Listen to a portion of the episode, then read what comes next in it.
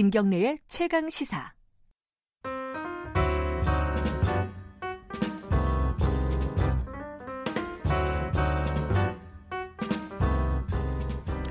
네, 김경래 최강 시사 3부 시작하겠습니다. 어, 기상특보부터 좀 말씀을 드릴게요. 8시 20분, 조금 전이네요. 8시 20분 발로 제주도 산지, 제주도 동부 지역에 호우 경보가 발효가 됐습니다. 제주도 동부가 또 이제 합, 이제 확산이 된 거네요. 아까 제주도 산지만 얘기했었는데. 산사태, 상습 침수, 축대 붕괴 조심하시고요. 해안 저지대에 사시는 분들도 어, 이렇게 좀 주시하셔야 될 것 같습니다. 기상특보.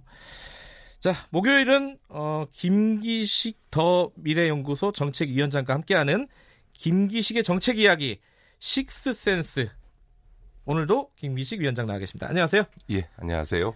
몇 가지 좀 다뤄야 될 정책 얘기가 좀 있습니다. 첫 번째가 어제 나온 따끈따끈한 발표였는데 그 택시 갈등이 심했잖아요. 정부 네네네네. 발표가 있었습니다.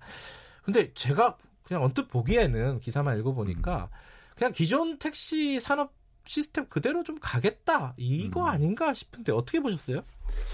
예, 꼭 그런 건 아니고요. 예. 국토부에서는 이제 기존 택시 산업에 있어서 국민들이 불편하게 했던 네. 불친절이라든가 택시 잡기 어려운 문제를 해결하기 위해서 이제 어, 월급제를 시행하는 걸 핵심으로 해서 네. 어쨌든 기존 택시 산업 의 어떤 어, 변화, 네. 구조 개혁 이런 부분도 추진함과 동시에 그 이- 이른바 플랫폼 운송 사업자에 대해서도 일종의 제도화하면서 택시 면허와는 다른 형태의 이게 미국에서도 이제 TNC라 그래가지고요. 네. 그 플랫폼 운송 사업자 면허 체계가 있는데 택시와는 별도의 면허 체계를 만들어서 어쨌든 플랫폼 운송 사업자를 합법화 제도화 시켜주겠다라고 했는데 문제는 그, 다- 그 내용에 담겨 있는 내용이 특히 이렇게 이해관계가 상충할 때는 업계의 반응을 보면 되게 어디로 아, 그렇죠. 기울었는지가 맞아요. 보이는데 되게 택시 업계는 일제히 환영. 일색이고 어, 이 모빌리티 운송 사업자들은 대체로 조금 어, 수용한다고 하면서도 입이 많이 나와 있는 음. 예, 불만이 나오는 걸로 봐서는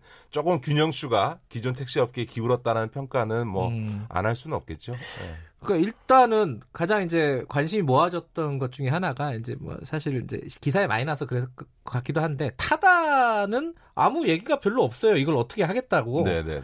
타다 쪽에서는 그냥 우리 하던 대로 할 거다 이러고 있고 네네. 쪽 정부에서는 특별한 얘기를 안 하고 있고 택시는 타다를 되게 지금 싫어하는 것 같고 네, 미워하는 네, 것 네. 같고 택시 쪽에서는. 근데 약간 언론에서 조금 과장된 보도가 조금 있는 것 같아요. 예를 들어서 그 예. 김경욱 차관이 그 타다에 대해서는 현재도 합법이고 예. 그 앞으로 단계적으로 제도화하겠다라고 한 거기 때문에 타다가 불어댔다 이렇게 보기는 좀 어렵고요. 아. 다만 그 논란이 이제 렌트카 영업에 예. 대해서 대책에 원래 들어가 있던 게 허용해 주기로 했다가 빠졌죠. 빠지니까 이제 예. 타다가 불어댄 거 아니냐 이렇게 이제 기자들이 음. 좀 해석을 한 건데 그 점에 대해서도 김경욱 차관이 추후 논의할 여지가 있다. 원래 이제 빠진 건 맞는데 택시업계 반발 때문에 네. 앞으로 논의해 볼 수 있다. 이렇게 얘기를 열어놨기 때문에 네. 그것이 곧 타다 영업 자체가 불화된 거냐 이렇게 음. 보기엔 좀 어려운 측면이 있고요. 예. 이제 다만 이제 아 기존에 이제 이런 그 그 혁신 산업 살아나려면 규제를 좀 줄여줘야 되는 건 그러니까요. 맞거든요. 그러니까 예. 되게 이제 뭐 차량을 구매할 거냐, 리스할 거냐, 렌트할 거냐 이런 것들에 대해서는 사실은 사업자가 선택할 수 있게 네. 좀 열어주는 태도가 조금 필요한데 이제 택시업계 반발 때문에 그게 조금 안 된 부분이 있고 또 하나는 이제 택시 면허 하나 다른 면허를 주겠다고 했지만 도대체 그 몇 대를 줄 거냐라고 음. 하는 허가 총량인데 이 부분도 물론 택시 감차 추이에 따라서 한다라는 언론 보도는 조금 잘못된 것 같고요. 택시 그래요? 감차 추이와 함께 이용자의 수요를 고려하겠다라고 아하. 해서 여지를 뒀는데 이게 이제 이용자의 수요와 택시 감차 추이를 고려해서 결정한다 이렇게 되니까 좀 애매하게 애매하죠. 거죠. 예. 이제 이런 측면이 또 하나 있는 것 같고요. 이제 이제 전반적으로 보면 이제 국토부 나름대로 이- 은 이제 플랫폼 운송 사업자라고 하는 이런 혁신 기업의 성장의 가능성이나 제도화의 길도 터주면서 또 한편에서는 이제 기존 택시나 택시 기사분들의 그또 이제 권익 같은 것도 좀 보호 안 할 수 없지 않습니까? 이 절충을 하다 보니까 조금 기자들이 막 어, 막 자의적으로 해석할 수 있는 애매한 구석을 음. 너무 많이 만들어준 측면이 있는 거죠. 이 예컨대 그 그렇게 이해가 되는 기사들도 있었어요. 택시를 예를 들어 천 대를 감찰을 한다. 네, 네, 네. 그러면은 그 천 대만 어, 플랫폼 운송 사업자한테 허용해 주겠다. 딱 그게 1대1로 맞춰 아, 가지고 그렇지는 않습니다. 그렇진 어제 않아요? 어제 아하. 그 이제 그 국토 보도 자료나 네. 김경차관의 답변을 보면 네. 그렇게 이제 택시 감차 대수만큼만 해준다 이런 게 아니고 음흠. 택시 감차 추이와 함께 이용자의 수요 그 얘기 무슨 무슨 얘기했어요? 국민들이 많이 원하면 네. 그것들 수요를 고려해서 정해주겠다고 한 거기 때문에 이 그 이 플랫폼 운송 사업자에 대해서 허가되는 물량은 상당 부분 더 허가될 가능성이 많고요. 예. 실제로 어, 택시업계에서의 그 지금 면허 중에서 유휴 면허도 꽤 많습니다. 그런 점에서는 음. 저는 뭐 어, 전체 물량에 있어서 국민들이 불편을 느낄 이 뭐하러 했냐 이러면 네. 라는 소리는 안 나오게 국토부가 하지 않을까 싶습니다. 근데 이제 한 가지 뭐랄까요? 제가 드는 어떤 걱정이라고 할까요? 이게 사실은 뭐 공유 경제 이런 데서 출발한 어떤 네, 논쟁 네, 아니겠습니까? 뭐 4차 산업혁명 이런 얘기들 좀 거창하지만은 그러니까 그런 차원의 대책은 아니지 않을까? 왜냐하면은 뭐 원래 공유 경제라는 게 노는 차들 네, 네, 이렇게 네, 네. 유효 음. 차들을 이렇게 이용해 가지고 좀 더 효율적으로 음, 사용해 보자 이런 차원인데 그런 어떤 어 어떤 시스템이 우리 사회 시스템이 음, 음, 바뀌는 부분에 대해서는 좀 정부가 너무 소극적이고 어 생각이 없는 게 아닐까라는 어떤 걱정이 좀 들었어요. 예, 예. 구체적인 부분의 제도화에 있어서는 좀 미흡한 점이 있는데 한 가지 분명한 거는 저는 예전부터 그 얘기를 했습니다만 예. 그이 사실 공유경제라는 말에는 허상이 있습니다. 그러니까 음. 실제로 우버 같은 경우에도 네. 실제 자가용 차량을 공유하는 경우보다는 우버가 알선해준 리스 차량을 이용해서 네. 하는 것이기 때문에 어, 지금 오히려 지금 우리나라 모델이 우버 모델보다 낫죠. 왜냐하면 우버 노동자들은 그 리스 비용을 지불하느라고 사실은 굉장한 경제적 부담을 음. 지는 반면에 지금 우리 타다나 이런 데들은 회사가 제공해주는 차량을 이용하는 거니까 네. 차량 소유에 대- 따른 리스에 따른 부담이 없거든요. 그런 네. 점에서 보면 꼭 이 지금 정부가 내놓은 안이 후퇴한 안이다 이렇게 음. 평가하기도 좀 어려운 점이 있는데 너무 애매한 걸 많이 하다 보니까 어제 기사를 보시면 어디는 타다 전면 허용부터 맞아요. 전면 불허까지 굉장히 헷갈려요. 그다음에 모, 예. 모빌리티 이 혁신 기업의 제도화됐다부터 반쪽짜리 대책이다라는 까지 기사가 막 춤을 췄는데요. 음. 사실은 그 이제 그런 애매한 점들을 어, 국토부가 스스로 자초한 측면이 있는데 아마 국토부 입장에서는 앞으로 이제 협의해 갈 거기 때문에 네. 의도적으로 좀 이렇게 애매하게 해서 어쨌든 이 그 좀 일종의 사회적 대화 기구에 모두 참여하게 해서 음. 앞으로 조정하겠다 이런 좀 의도도 좀 있었던 것이 아닌가. 그래서 일부러 애매하게 처리한 부분도 있는 것 같습니다. 뭐 사실상 논의의 첫 단계에 불과하다 이런 생각도 좀 드네요. 그렇습니다. 예. 네네. 다음 쟁점은요.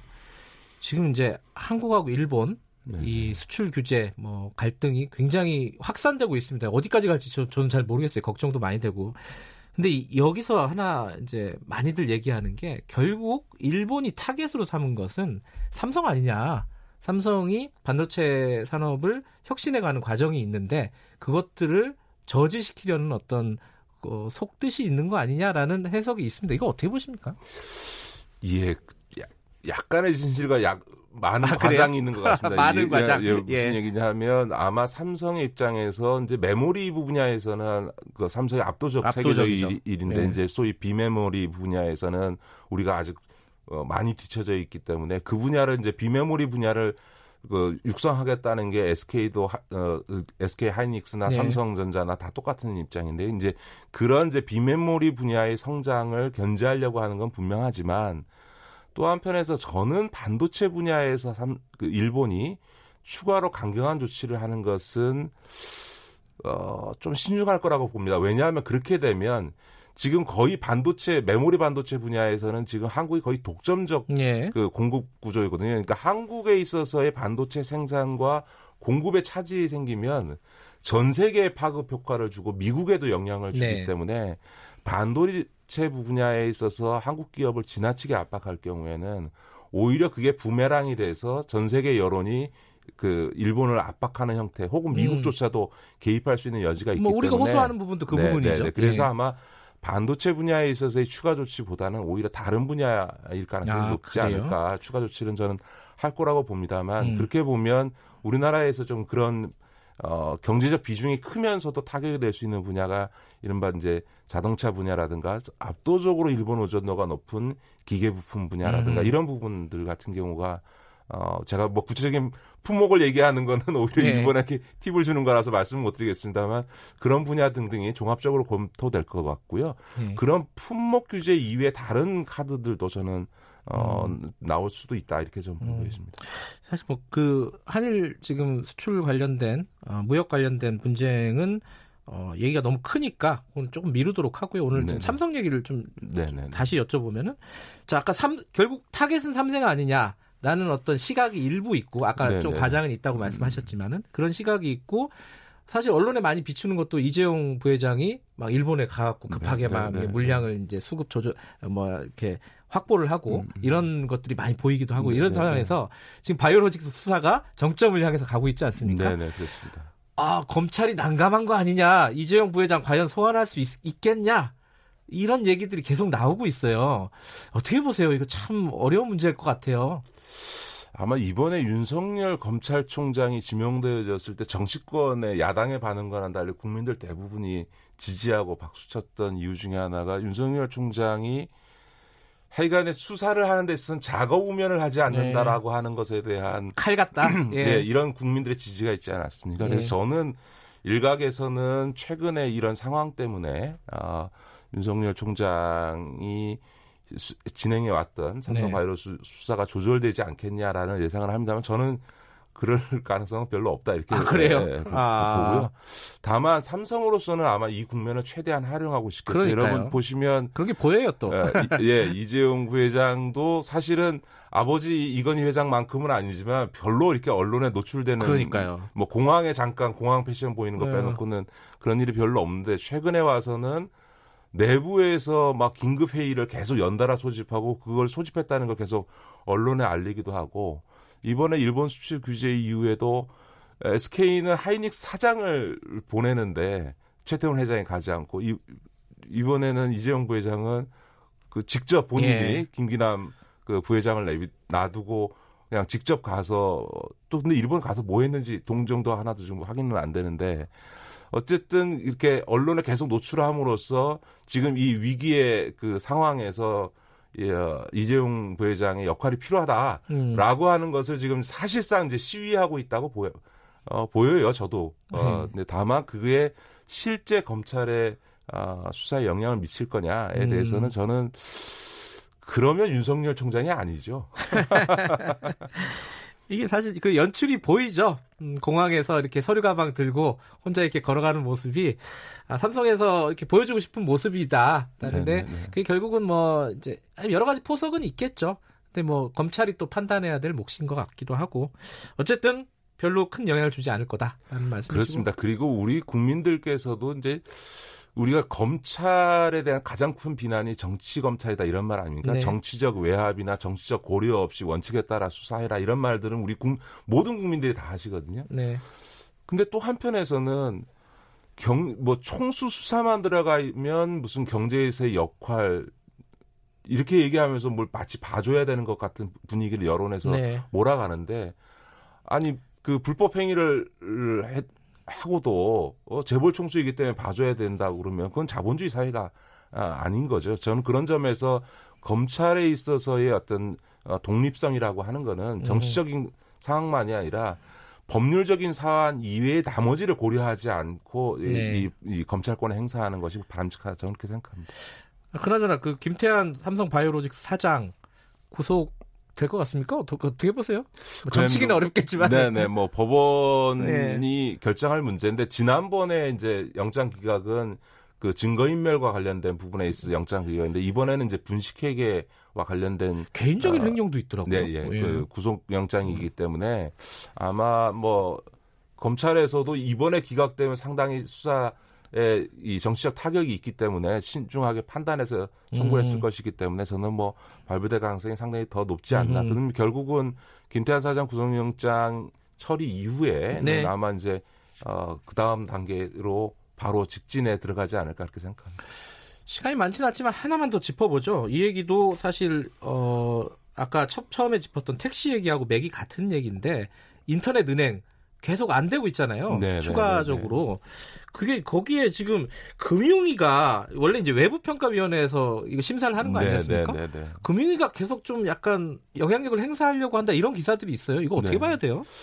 예, 뭐 금융위 입장에서는 이제 작년에 이제 인터넷은행법 개정할 때 막 그 비판과 반대가 있었음에도 불구하고 무리하게 인행법 인터넷은행법을 추진했는데 막상 법 제정하고 나니까 유력하게 검토했던 기업들은 아예 신청도 안 하고 신청한 두 개 기업은 다 탈락해서 키움하고 토스였죠. 예, 예, 예. 이제 그 곤혹스러운 건 상황이 이해가 되는데 지금 약간 좀 우려스럽습니다. 왜냐하면 중앙정부나 지방정부나 어떤 인허가를 할 때 외부평가위원회를 두는 거는 네. 객관적이고 독립적으로 공정하게 심사하라 해서 한 거거든요. 네. 그런데 이번에 금융위가 보여주는 거는 사전에 컨설팅도 하고 그다음 하겠다는 거거든요. 그러면 시험 출제 기관에서 수험생한테 가해시켜 주겠다라는 셈이 되는 거고요. 아, 예, 근데 예. 이제 제일 중요한 건 뭐냐면 외부 평가위원들이 최종 심사 합숙 심사하기 전에 미리 만나서 신청 기업들 설명할 기회를 주겠다고 하는데 이건 정말 안 되는 일입니다. 왜냐하면 어허. 어, 이 외부 평가위원들을 사전에도 공개하지 않고 사후에도 공개하지 않고 심사할 때 합숙해서 못 나가게 하고 네. 그 전에 신청 기업을 접촉하지 못하게 하는 가장 큰 이유는 로비를 막기 위해서거든요. 음흠. 그런데 최종 심사 들어가기 전에 미리부터 심사위원들과 신청 기업이 만나게 하면 누가 심사위원인지를 음. 알게 된다는 거 아닙니까? 이런 네. 그러면 이제 이 심사의 공정성에 대한 시비가 붙을 수밖에 없기 때문에 네. 이 최종 심사 전에 외부 평가위원과 신청위원을 만나게 하겠다는 것도 바람직하지 않고 또 금융위원회 평, 외부 평가위원장을 출석시켜서 어떻게 심사할 건지 얘기해봐라. 그 다음에 금융위 생각이 이거니까 참고해라 라고 얘기하는 거는 그렇게 할 거면 외부 평가위원회를 왜 둡니까? 그러니까 이게 이제 외부 평가위원회 독립성을 침해하는 문제가 생겨날 건데 저는 이제 이게 인허가 기관이 어떻게든지 인가해주기 위해서 이렇게 몸부림치는 듯한 모습을 보이는 그러니까 게 이게 마음이 급해 보여요. 네, 네, 네. 좀, 이, 이 잘못하면 오히려 네. 인가 절차 이후에 다른 후폭풍을 안을 수 음. 있기 때문에 금융위로서는 조금 더 어, 신중하게 해야 된다. 이런 무리한 일은 해서는 안 된다. 저는 음, 마음이 생각합니다. 급해도 원칙은 지켜야죠. 그죠? 그렇죠. 예. 네. 알겠습니다. 어, 이 인터뷰 끝나고 뒤에 우리 달 착륙, 달 탐사 계획은 어떻게 네. 되는지 그걸 인터뷰해야 돼서 오늘은 여기까지만 듣겠습니다. 고맙습니다. 네, 고맙습니다. 김기식 더미래연구소 정책위원장이었고요. 지금 시각은 8시 47분입니다.